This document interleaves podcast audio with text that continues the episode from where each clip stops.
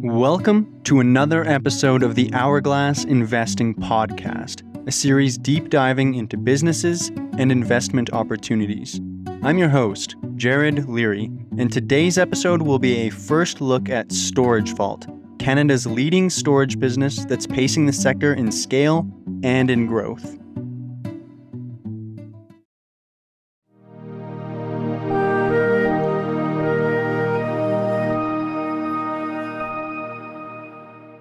Hello, hello. Welcome back, guys. Firstly, I'd like to start this off with an apology for the delay on the podcast release. I know it's been several weeks. I haven't been able to record for the last little bit as I was road tripping down the west coast of the United States. And then I flew down to Guatemala, which is where I'm currently at, and immediately got very sick. So I'm just starting to come down off that now. I'm feeling a bit better. But if it sounds like I just ripped through a pack of darts, that is why. So apologies for the voice as well. I did put out a brief note on the podcast delay through my weekly newsletter on Substack last week. So if you're not following along on there, be sure to do so to keep up to date on all of the super exciting stuff, like me notifying readers that I was sick. You, trust me, you don't want to miss it. Anyways, it was a beautiful trip through the U S, really amazing part of the world on the West Coast there, and also kind of fun getting to see some of the U S-based businesses that I've either researched or am invested in, but aren't operating in Canada. Just kind of brought out the investing nerd in me to see it. But as nice as it was to see them, I'm not doing one of those U S-based businesses this week, because this week's episode is a listener-requested dive into Storage Vault, a pure Canadian company, ticker S V I on the Toronto Stock Exchange, and yet another amazing example that sometimes investing really doesn't have to be that complicated, you know? You don't have to go out there and find the next Amazon or Netflix when you can just put your money into a storage container business, pretty much the most boring company you can find, and in Canada, no less, which is a super boring business environment in general, with almost no hype in the small or microcap scene, and it's still going to get you better than thirty percent total returns over the last decade. Like pretty nearly triple the returns of the S and P five hundred over that same period, which honestly is absurd. So I was put onto this company by at Ali Crank on Twitter. Appreciate you bringing this one up, man. I think you've definitely found an interesting one here. But now let's get deeper into the company and see if they can continue that outperformance over the next decade as well.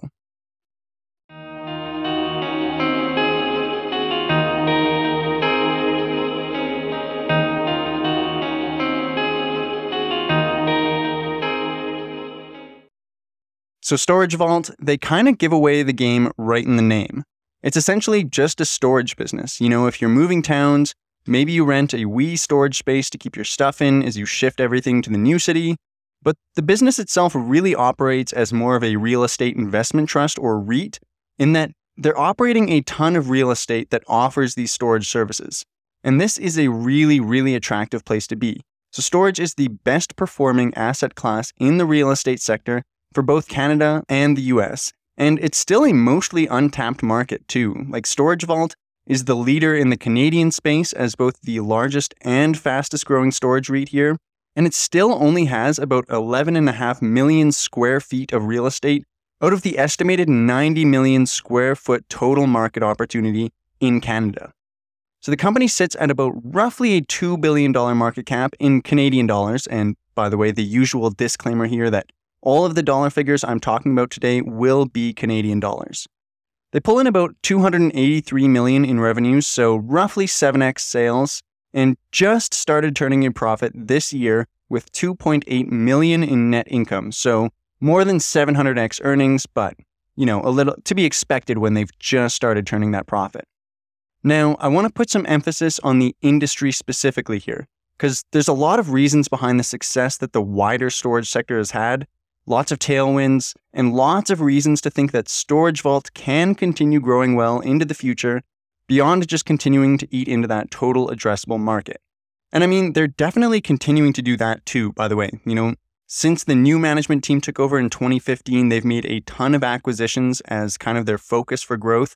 But the industry itself should also be a growth lever that Storage Vault can continue benefiting from. So firstly, Canadians need more storage than ever. Average apartment sizes are trending downwards, while Canadians are continuing to acquire more stuff, according to the company. Anyways, I have no idea how they're tracking that particular metric. Like, is there a stat out there on the average amount of stuff owned by people? But if it's true, then there's a lot more need for storage than ever before. And the population is continuing to grow really fast in Canada, now projected to hit about one hundred million people by twenty-one hundred from its current base of about thirty-five-ish million, mostly because it's a fairly immigrant-friendly country. So as more people move in there, there will be more need for storage than ever. That total addressable market will just continue to grow. There's also a pretty nice comparison here with our big brother in the United States, where in the year two thousand, only one in twenty Americans had used storage in the last twelve months. And by twenty fifteen, that figure was actually closer to one out of every ten. And they had a pretty big population growth over that period. So for us up here in Canada, we're currently sitting at that same one in twenty figure that the U S had in two thousand, and our population is starting to grow fast. So hopefully that figure will start averaging closer to that one in ten metric, and that, in theory, would double that addressable market opportunity. Now, growth isn't always great, or at least it comes with nuance, you know, like the more dollar figures flowing in and the more tailwinds for a sector, the more competition there tends to be. But there's some pretty significant barriers to entry in this space that I think makes that growth pretty sustainable for Storage Vault specifically, should help the existing players in the space benefit from those tailwinds, while making it harder for newer entrants to move in. And these barriers to entry are mostly the difficulty in getting zoning approval and the inordinately high cost of anything real estate related in Canada. Take it from me, it's absurd. I've just accepted at this point that I'll never own a house. It's just never going to happen. Now, this part, of course, does also come with a bit of a con, in that it also drives up the cost of acquisitions for Storage Vault, which, like I said, that's sort of their bread and butter for growth under the current management team. That's their main growth lever. But those prices are also helping to keep competitors out. So, you know, bit of both worlds there. And the final note here on why I like the industry so much is that it has pretty low CapEx requirements. You know, the bigger issue is just acquiring the storage units. But once you have them, they don't take a lot to maintain. They need roughly three employees for every one hundred thousand square feet of storage, and there isn't a ton that has to be reinvested into the business to keep it functioning and delivering what customers are looking for. And on top of that, Storage Vault is the largest scale operator in Canada by a long shot. Like, the next largest player in the Canadian market has about seventy stores, compared to Storage Vault's roughly two hundred forty, a little more than that now. So that helps to improve that net operating income margins pretty significantly just by hitting those economies of scale, and I think that's only going to continue as they keep acquiring more storage businesses. So there's lots to love about the industry, lots to love about Storage Vault's position in the sector. Firstly, you know, it's pretty rare to have the largest operator in an industry also being the fastest growing, and I think a lot of that comes down to some pretty significant cash from operations, which for the trailing twelve months sits at about seventy-eight million, and that allows them to make more acquisitions than their competitors, and because of that, they can continue to grow faster as well. So that scale is going to be a huge tailwind for future growth for Storage Vault, and really will help to widen that advantage that they have in the Canadian storage market. I also really like that the current management team has been laser focused on improving cash flows and really emphasizing this part of the business to continue growing. Quick break here from the episode, folks, to shamelessly self-plug the other parts of Hourglass Investing. If you're enjoying the episodes and you want to get in on some more of the action, I've got good news for you. On top of these Tuesday podcast episodes, I also do weekly newsletters that come with a watch list stock, investing tidbits, and highlights on other investor articles and writers. Every two weeks, I also do company-specific research articles that get into a company's history, business model, the balance sheet, industry, the investment potential, you name it, it's in there. So if that all sounds good to you, head on over to my Substack at Hourglass Investing, or you can check out my website for the full archive of material at hourglass network dot c a. All right, let's get back into it. Now, that's all the good stuff about Storage Vault, but there are definitely some concerns that I have on the business, just skimming through the balance sheet really quickly, namely that the dividend payout ratio is well above one hundred percent right now, despite it being a pretty small yield overall at only zero point two percent. and also the amount of debt that it carries on the balance sheet, which is almost equal to the total market cap at about one point eight billion dollars. So taking out the cash, adding the debt load to the market cap, we come up with an enterprise value basically double the market cap at three point seven billion dollars. Now, five years ago, maybe that isn't such a concern, but in the higher rate environment that we're in right now, I think it is a bit more of a concern overall, especially with a debt-to-equity ratio of more than eight hundred percent currently and a cash ratio well below one. So not even really able to cover those debts with the cash they have on the balance sheet. Now that's a concern because even if the debt load falls short of putting this company at extreme risk of financial insolvency, at the very least, it will lead to higher interest expenses and could limit growth over the next few years. And that debt load is only further strained by the fact that they're paying out this silly dividend ratio. Now, those are my two main concerns. Not that I pretend to be a real estate expert or anything, so, you know, take this with a huge grain of salt here. There could be factors here that are more specific to analyzing REITs and that I'm just not aware of. I don't do REITs very often, but those are just the two things that I'm noticing as a major concern on the business, at least for me. Now, on that same note, I also think the concerns on debt are slightly mitigated by, you know, just the steady nature of the business. People pretty much always need storage, you know, constant cash flow kind of model regardless of the macro environment, and especially when you consider those industry tailwinds that I already talked about.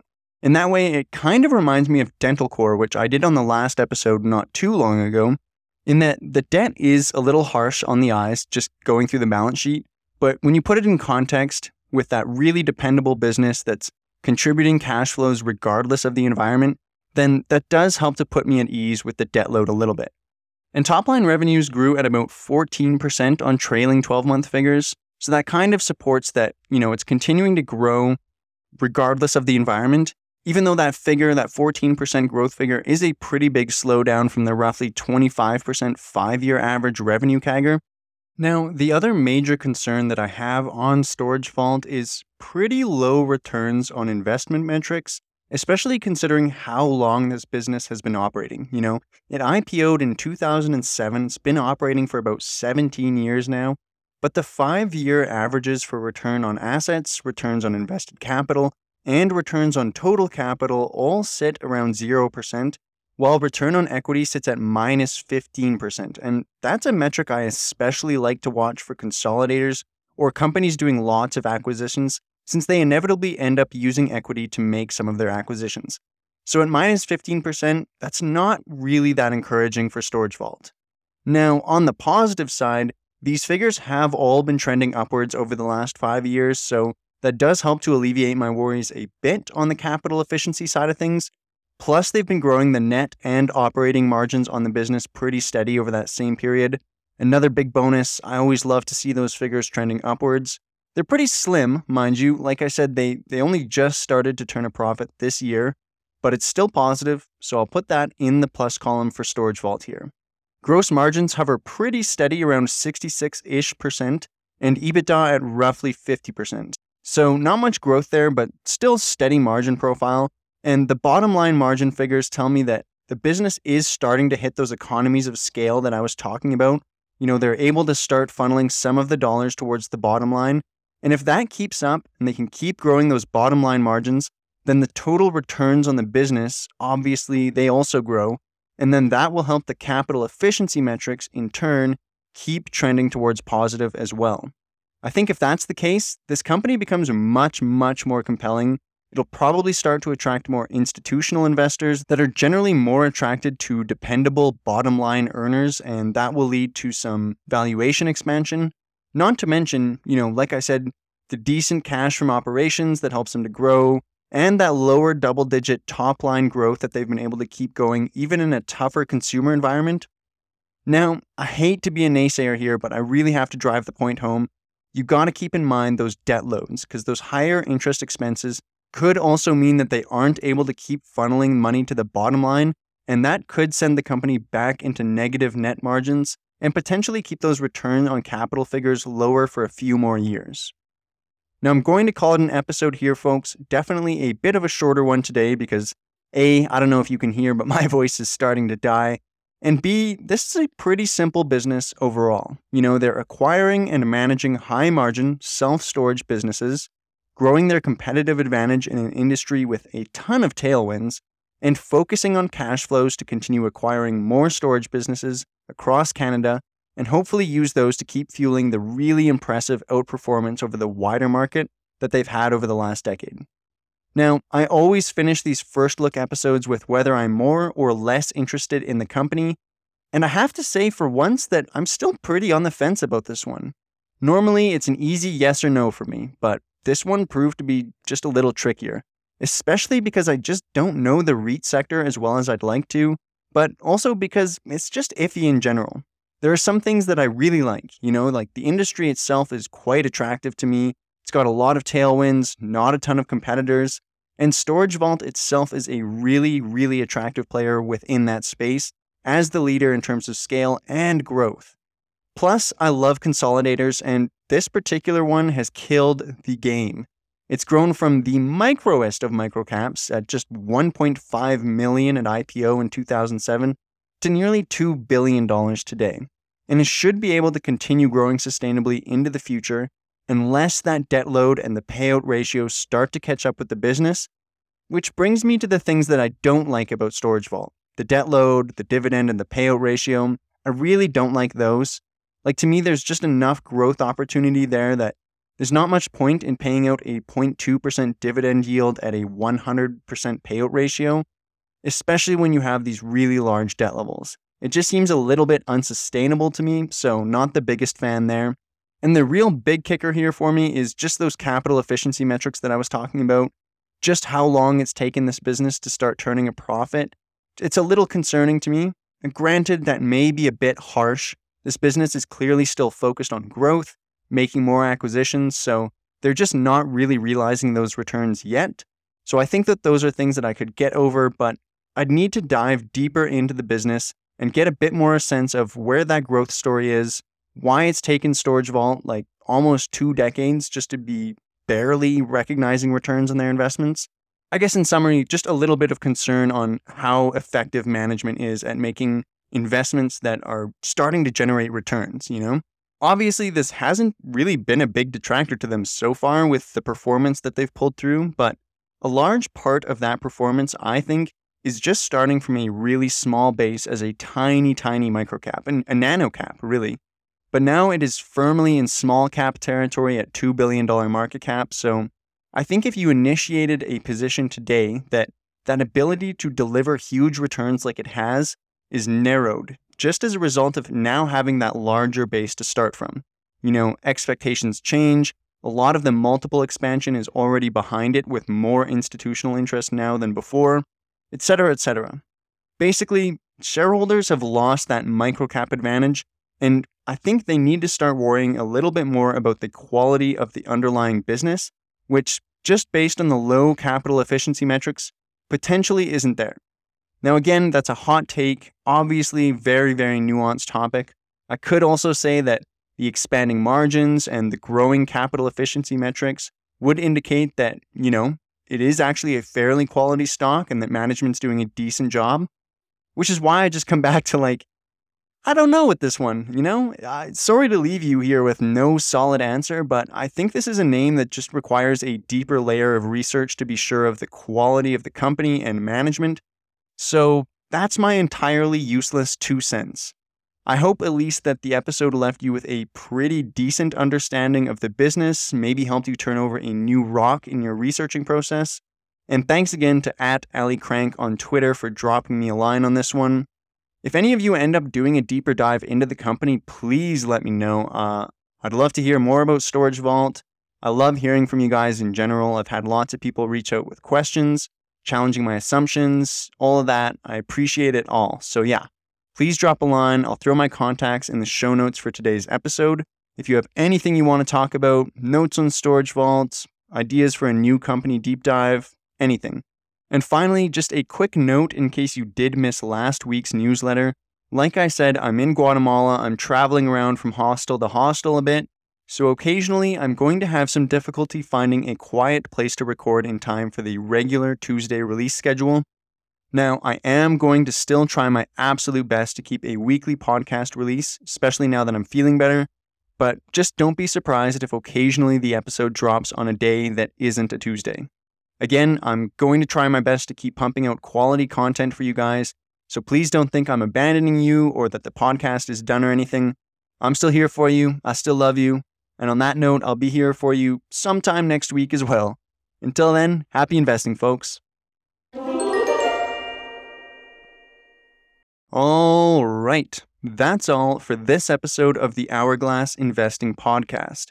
Let me know what you think about Storage Vault, and if you have thirty seconds to spare and you feel like making my day, I would really, really appreciate a quick rating on the show. It does a lot to help me out and really just makes me super happy.